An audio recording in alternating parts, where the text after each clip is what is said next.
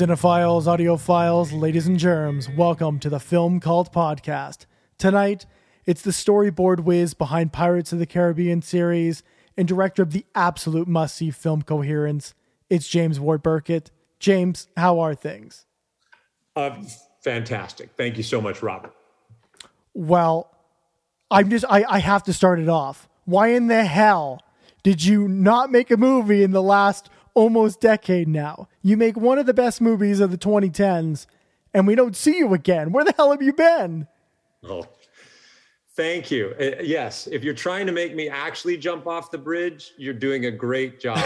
um, if I could answer that, Robert, this uh, this would be a very easy conversation. I don't know. Um, you'd have to ask all the people that I've pitched the 60 projects uh, to. Um, you know, there's a lot of reasons. I I don't. I, it's not a good look to be a to be a victim. So I don't really care like why I couldn't get anything off the ground. I would rather focus on like, okay, if if there's obstacles to me doing what I love, I need to think of how to do it anyway.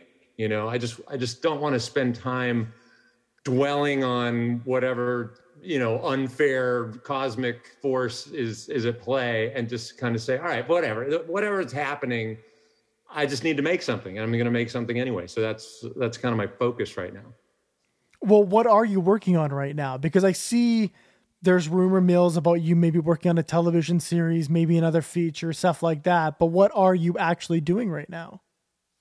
Well, right now, I realized, um, you know, I that nothing in in the typical Hollywood path was going to be fruitful for me. I'm just not the kind of director that fits in, uh, apparently, with the mechanics of of how it's done. And I love working on big movies. I worked on the Pirates of the Caribbean, like you said, and I and I love big crews and everything like that. But I don't really um, I don't have the patience to to wait for other people to, you know, greenlight something or give me permission to do something. So right now we went back to the same model as coherence and i said all right i'm just going to get a camera and some actors i'm just going to start shooting something so instead of a film, we're actually doing something that's never done, and we're making an independently financed, independently made uh, television anthology series. And I kind of, you know, put my head in the in the space that Rod Serling found himself when he got Twilight Zone, and he was like, "All right, I gotta,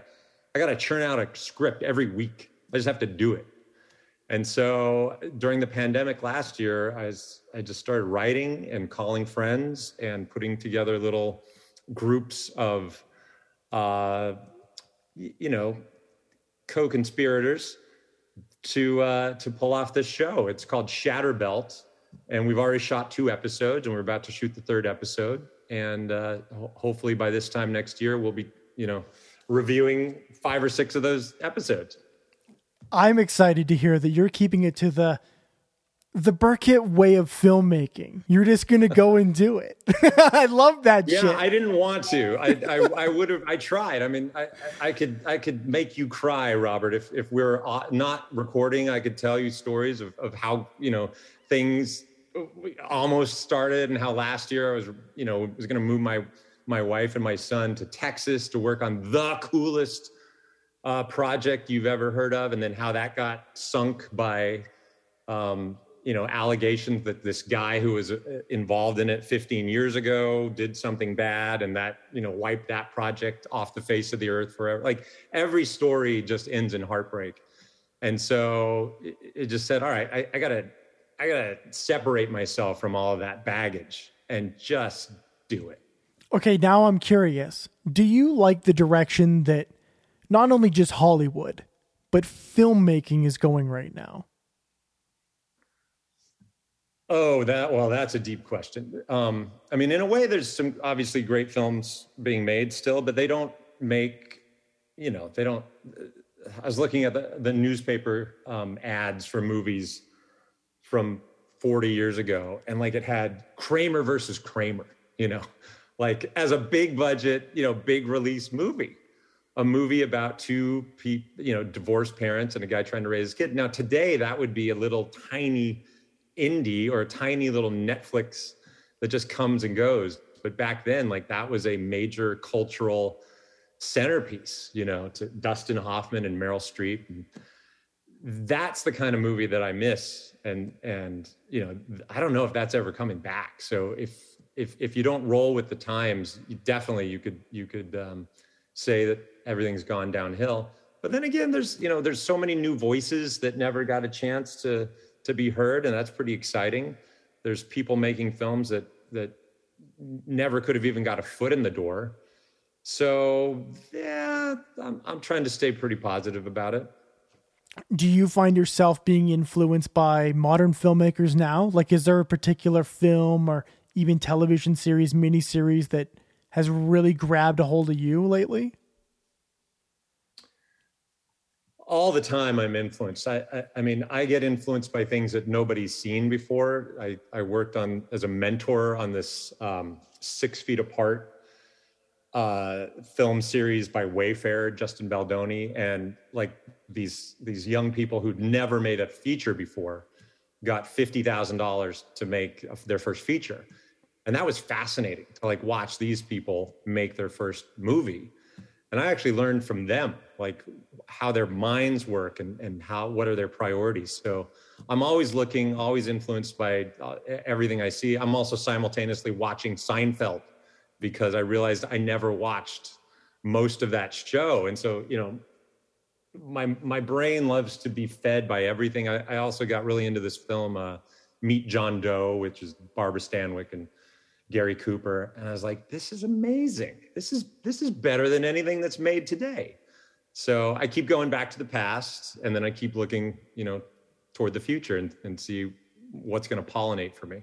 Well, let's go into the past and let's start it off. Why did you decide to shoot on the Canon as opposed to something like, let's say, the Sony PD at the time? Okay, so you're talking about coherence, yes. where we uh, just got a consumer or a prosumer camera. That that's honestly that whole movie started as a camera test. Coherence was a camera test because I owned a Canon 7D, and I was wondering if it was good enough to shoot a movie on, even though it was this you know kind of low resolution camera. And a friend of mine had a 5D so I said, "Oh, let's have a night where we both shoot something with each camera, and then we'll edit it together and see if the eye can detect when you're cutting from one to the other."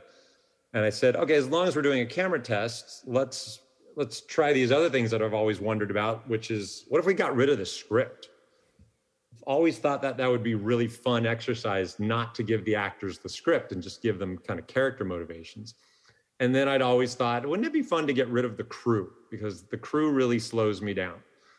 And so we had a night where they came over, some some friends came over for a couple hours, and we did this camera test. And it went so well, I said, well, let's just make a movie out of it. And we had already been using the Canons, and but the 5D did look better than the 7D. And so we just kept going on the 5D. Was it terrifying or was it liberating to just get rid of all the rules and just go for it at that point. Because you'd been a storyboard art- artist for such a long time up to that, and that's kind of what you knew was structure. So to get rid of the structure, that's a bold, bold move. yeah, it was exactly the opposite of everything I had been doing, which is planning every shot and crafting the perfect frame and all about composition and camera placement and everything but i had been craving it because i had been working on these huge movies where you you control every pixel you know you're just like um it's it's not spontaneous. There's so much control and i was missing the days where i, I did a lot of theater and when i was in uh, school and i missed the days when it was just like you and the actors. And so i really found it liberating to to not have to wait around for lights to be moved and, and wait around for the crew to move and wait wait around for actors to come out of their trailers. I just had this fantasy of like, what if we're just shooting all the time? What if we're just like always going? And so that part was absolutely amazing.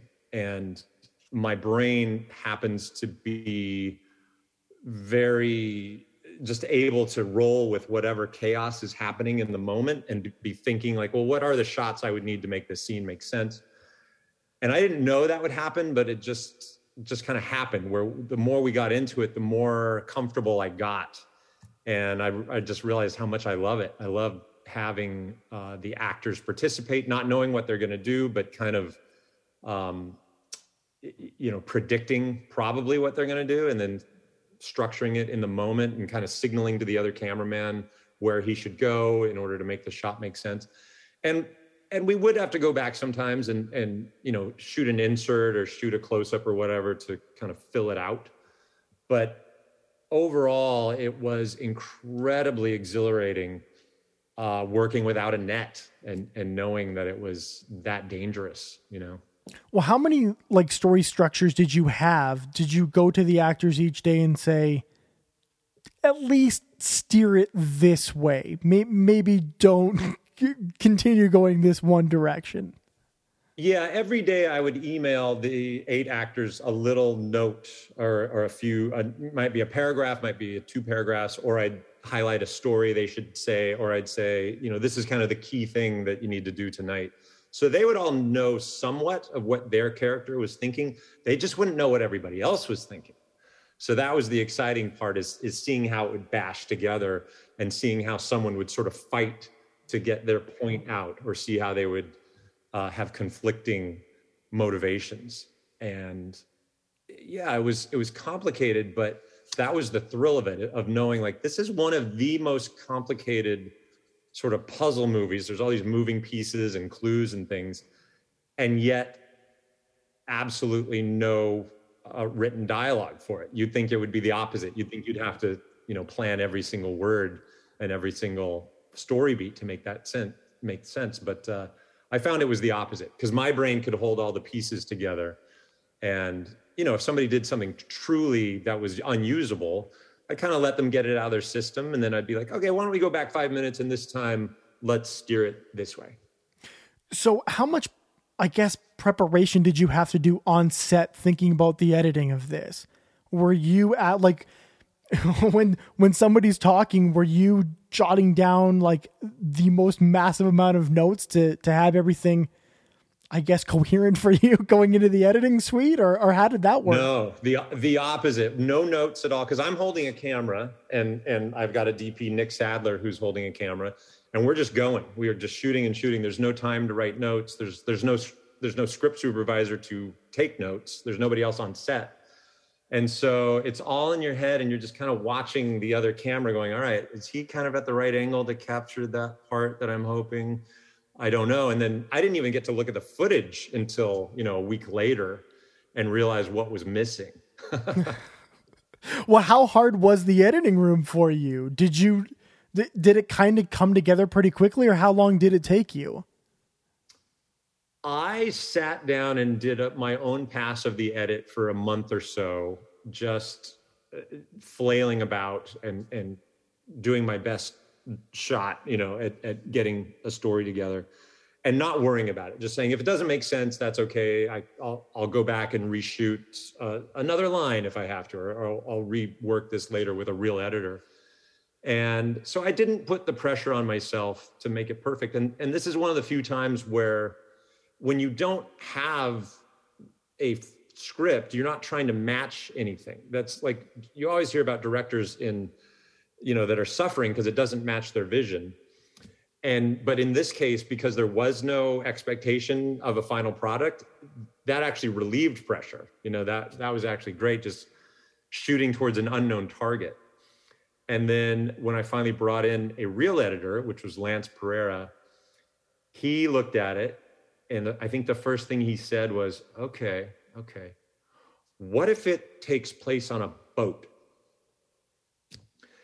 And I was like, that means you're basically throwing everything away, right? You're like, we're there's nothing usable here.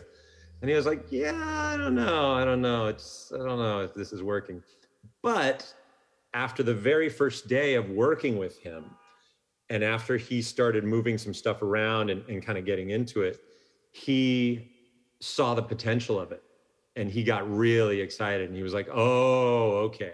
So there's there's actually an incredible amount of potential here because there's there's so much footage and we can guide the story however we want. And so he really became the key to to getting out of the weeds. I've always been curious about the audio and the sound mix of this film because I've shot on a Canon before. I find if you're shooting audio on the Canon, it sounds awful. Somehow you got some really sharp and clear, frankly, great dialogue to go along with this film. Did you have to spend a lot of time in the sound mix? Were you recording separate sound at the time? How did how did that all come about? Yeah, the one thing I learned, and this is the thing that I tell new filmmakers all the time, is that the audio is actually more important than the video, especially if you're making a scrappy, self made film. For some reason, audiences will forgive a shaky image and a rough image, but they won't forgive sound. As soon as you have bad sound, it just sounds like a crappy, you know, student experiment and it, it just takes you instantly out of it. So luckily that was the one place we spent money and I had a real sound crew that was came in and loved all the actors. Everybody's on their own microphone. And so we had eight clean tracks of audio for the entire movie. Spent all the money on the mix, a little bit of re-recording, but really not much. It it it actually uh, 95% of it was was perfect. And to my great joy even when we have showed this at film festivals in big old theaters you know with their fancy speakers it holds up. The the sound mix was done so well and 5.1 sound that it, it sounds as good as any movie well i want to take you way back now because i'm curious having such i guess such a vision such passion behind behind that project what were some of the films that you really admired growing up? How did you get into film? And and really I guess how did you come to the art that you wanted while growing up or did you just frankly have to create it because you are a storyboard artist? Yeah, I just had this crazy eclectic taste even as a kid and my film uh you know education came about in my teenage years when i found that my parents and my sisters went to bed and every night at 11 o'clock after the news the late movie would come on. And i would watch from 11 to 1 or 11 to 1.30 everything from 1930s mysteries and 1940s world war ii and 1950s musicals and 1960s surf movies and 1970s, all the, the golden years of, of that stuff. And I just realized I loved it all. And, and, you know, as much of a Star Wars nerd as I was, I loved like West Side Story and uh, Doctor Strangelove and Kurosawa. And, and so I guess really by the time I was 13, I was like, I have to do this somehow. I have to be part of this. And I just started um, you know, there was no filmmaking classes I could take. So the closest thing was drawing and theater. And those were two things that I just started getting into more and more. And luckily, this job of storyboard artist exists that gave me sort of a focus to, you know, to be able to rub shoulders with directors, to get on set, to see what they were doing, to see what's actually going on. And then everything I saw just made sense to me. I was like, oh yeah, this is what I this is what I imagined, you know, when I was 12. That's that's kind of what I was um, hoping it would be. And then along the way, I just kept thinking there's different ways I would do it. Like coherence kind of came out of this idea I had when I was watching an episode of ER. So ER was was big, you know, in the 90s and they had this episode that was supposed to be the sort of documentary episode as if there was a documentary crew.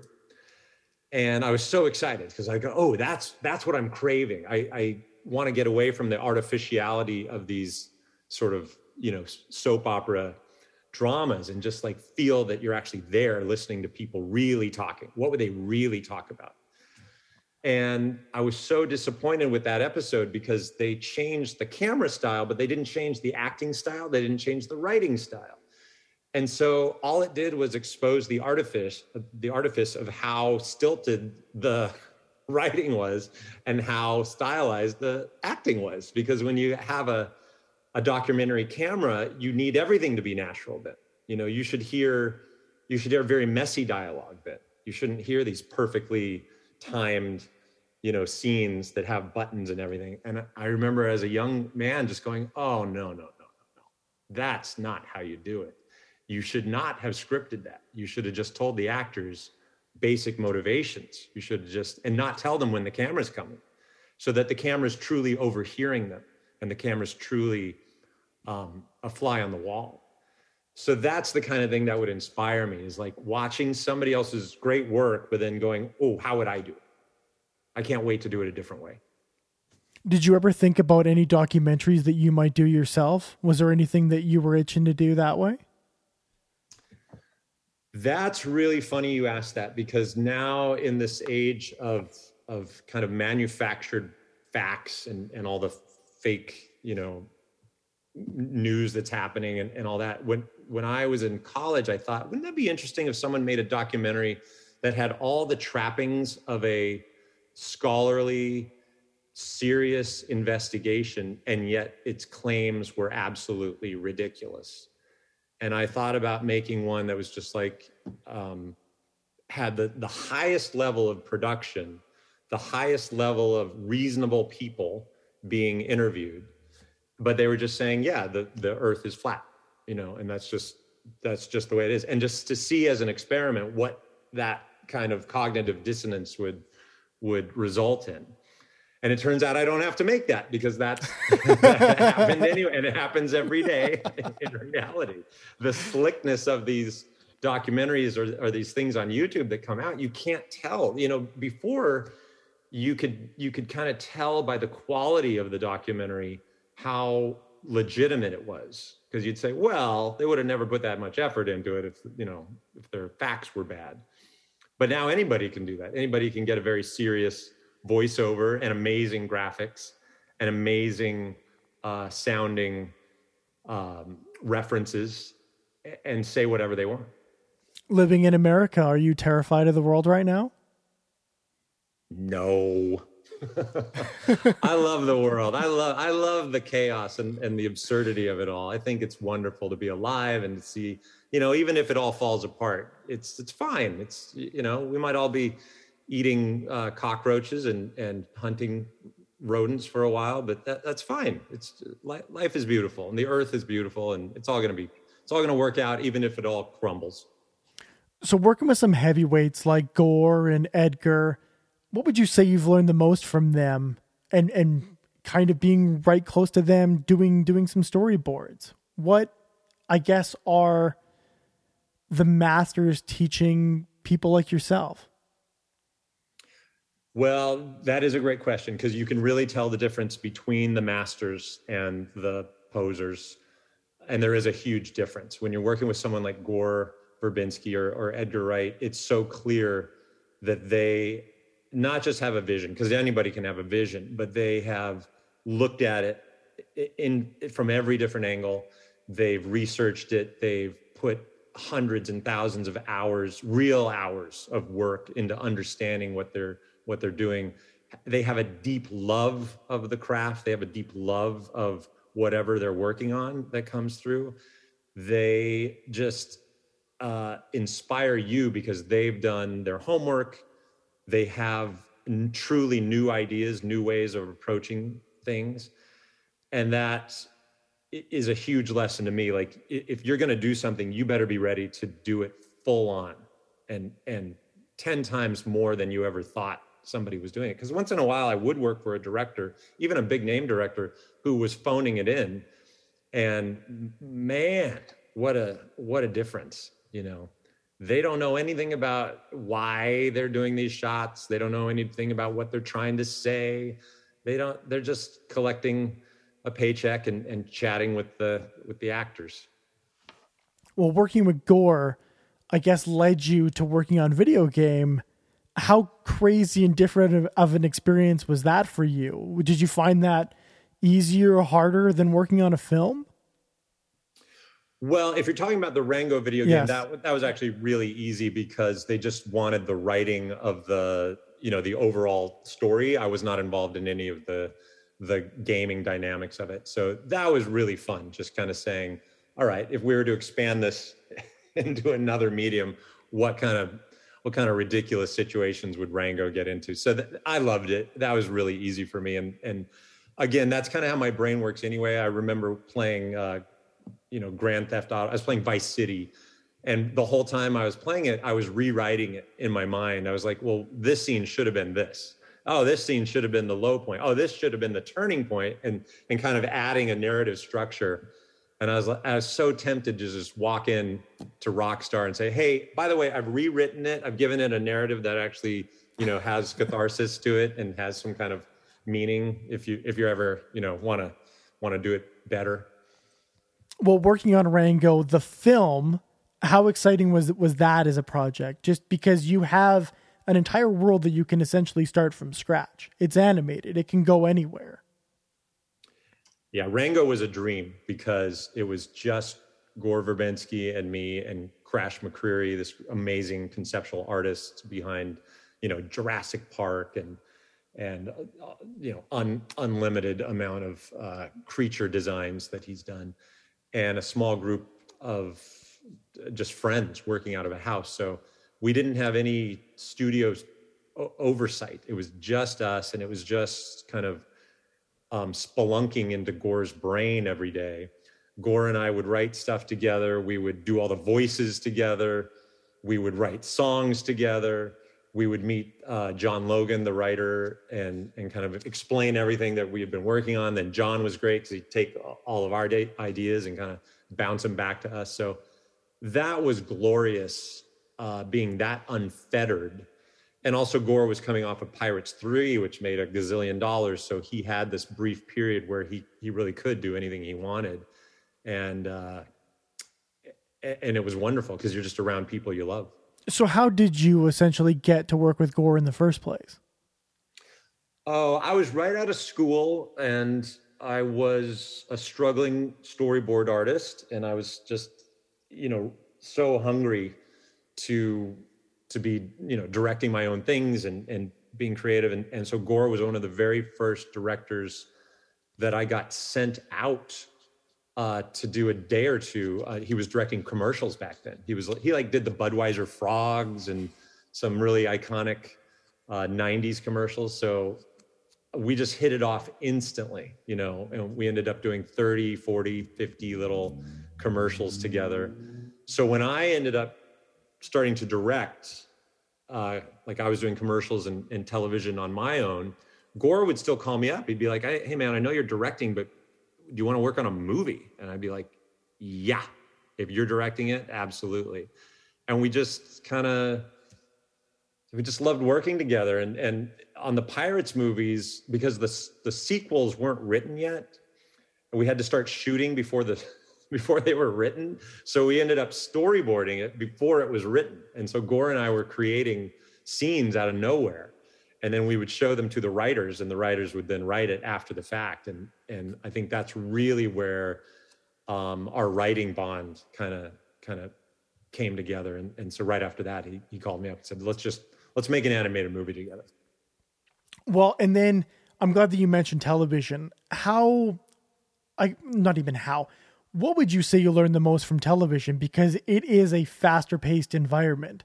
So if you go from that to, to working on, on film, it's a whole other game. So what did you learn in your time in television? Even your TV movie, um, Stop at Nothing. Yeah, well, that was weird. That was an Aaron Spelling pilot that for some reason they hired me for. And I just kind of got used to how much money they were spending on things that were irrelevant. And I, again, my brain just kept going, oh, there's a better way to do this. This this is fun. I'm I'm really grateful that they gave me the chance to do this, but this is not how I would make anything. I would not spend all this money on the infrastructure and all this money on things that are not on on film. You know, we'd have this huge crew, this gigantic circus and yet the scene we're shooting is just like in the corner of a room and i was like i could have done this with you know four people and that that was really kind of the start of this dream of doing something like coherence which is get rid of everything I don't need and, and put it all on screen. Have you well, I guess have you noticed that crews are are becoming even more bloated now or have you noticed that directors are finally starting to realize less is actually more? I, I have no idea what other people are doing. For me, I have learned that there is a balance and that sometimes you just have to be flexible. We we did our first two episodes of Shatterbelt with just a skeleton crew, you know, maybe it really was just a camera and the actors and and me.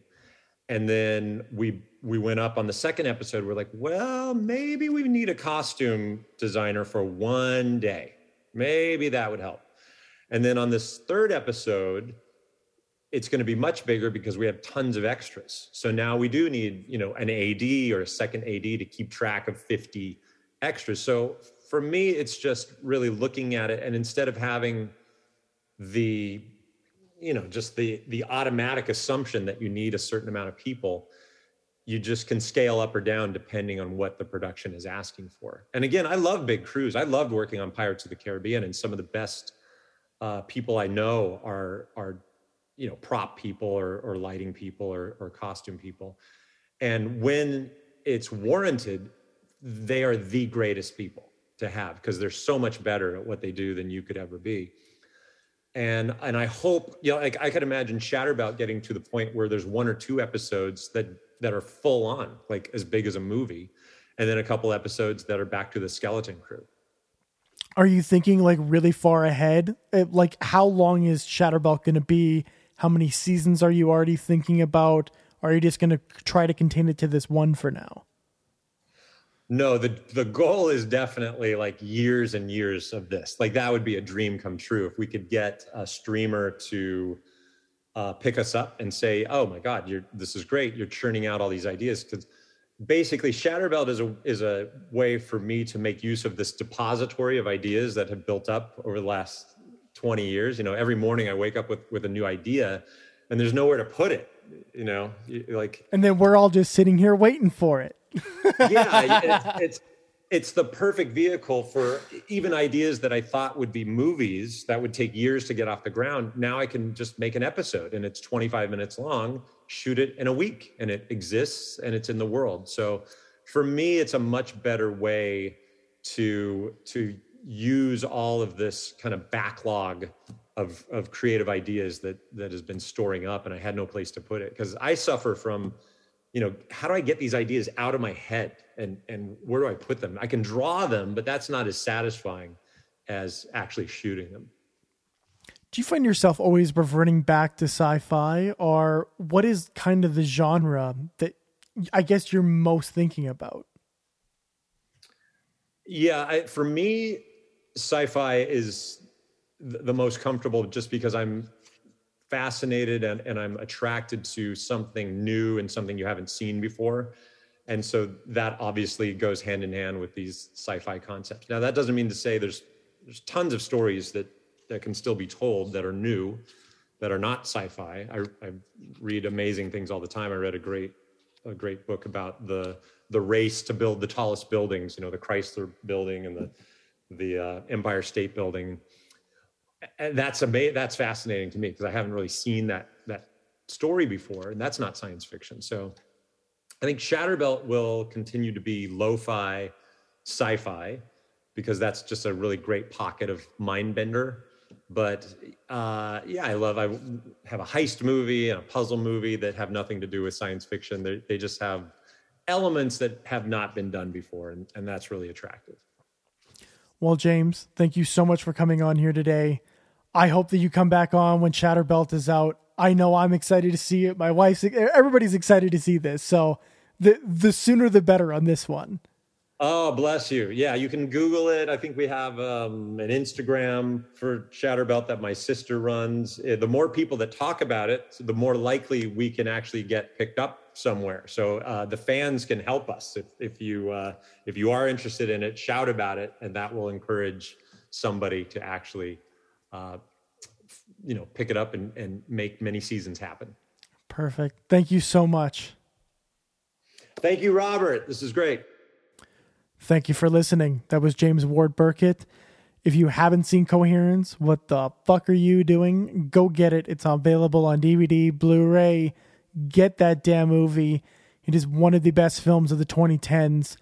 And I'm going to put this in the show notes, but there's a little Patton Oswalt interviewing James for a little fundraiser. Please, please, please check that shit out. Get the word out there. Let's let's make this TV show happen. Shatterbelt, James James Ward Byrkit. Let's do this. This concludes our broadcast day.